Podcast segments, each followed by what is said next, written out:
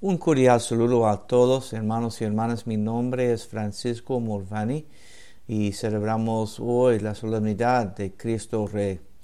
Leemos en el Evangelio de hoy, eh, según San Juan, eh, el capítulo 18.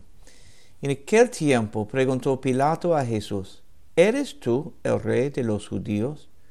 Jesús le contestó, ¿eso lo preguntas por tu cuenta o te lo han dicho otros? Pilato le respondió, ¿acaso soy yo judío? Tu pueblo, los sumos sacerdotes, te han entregado a mí. ¿Qué es lo que has hecho? Jesús le contestó, mi reino no es de este mundo.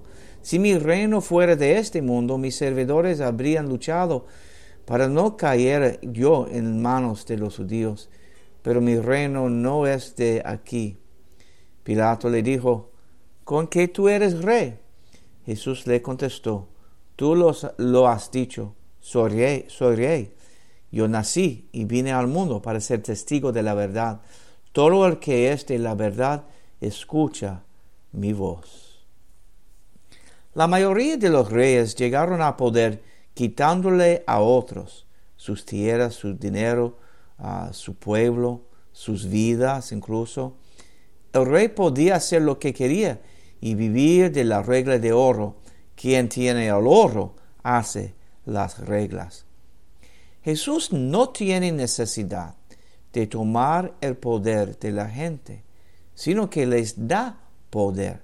Él comparte su poder, su amor, su vida, su conocimiento de Dios con todos. Soy rey, Jesús dice, yo nací y vine al mundo para ser testigo de la verdad. Y todo el que es de la verdad escucha mi voz. Como el nuevo Adán, Pablo nos dice que Jesús es el rey que vence a los enemigos del pecado y de la muerte. No solo para él mismo, sino para todos los que le sigan, sus leales súbditos.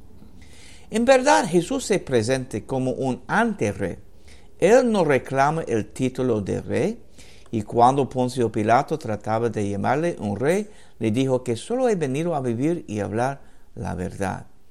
Eres el rey de pastor que cuida de las ovejas, en busca de los perdidos y sanar a los heridos, pero la destrucción de los gordos y los fuertes.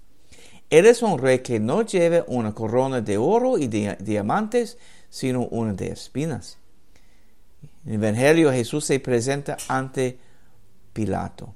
Pilato es un rey y al igual que los reyes de la tierra, afirma el poder a través del miedo, con el máximo poder de este mundo, la capacidad de tomar la vida de alguien. Pero se fijan la actitud, la emoción y el comportamiento de Jesús ante Pilato. Él es muy tranquilo y sereno, Jesús. Él no tiene miedo de Pilato ni de la muerte. ¿Por qué se debe esa fuerza y tranquilidad? La verdad y el conocimiento de la verdad. Él sabe lo que al otro lado de la muerte.